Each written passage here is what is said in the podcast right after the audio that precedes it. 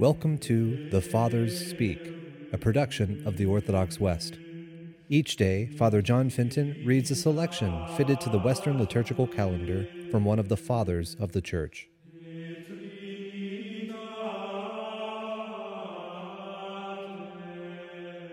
From a sermon by our Father among the Saints, John Chrysostom.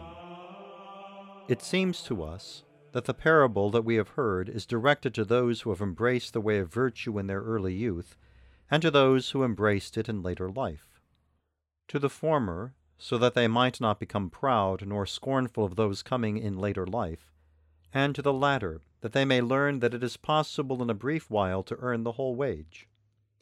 Because prior to this, he had been speaking of great fervor, and of rejecting riches, and of the contempt of the world. For this there was need for great courage of soul, and of youthful fire, to kindle a flame of eager love, and to form in them the will to endure. He showed that it is possible even for these last to come to receive the wages of the whole day.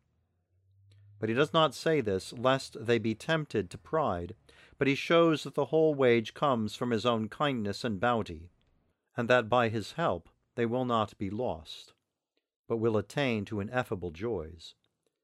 And this principally is what he means to lay down for our instruction in this parable. Accordingly, I entreat you, let us use all diligence, that we may remain steadfast in the holy faith, and show ourselves worthy in our daily lives Unless we lead a life that is in harmony with our faith, we shall be grievously punished. And this the blessed Paul declared from the beginning when he said, And did all eat the same spiritual food, and all drank the same spiritual drink, but adding that they were not all saved, but many of them were overthrown in the desert.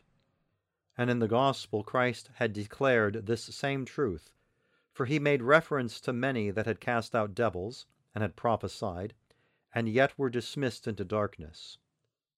And all these parables, such as that of the virgins, that of the fisherman's net, that of the thorns, of the tree that failed to bring forth fruit, demand the virtue that comes from good works.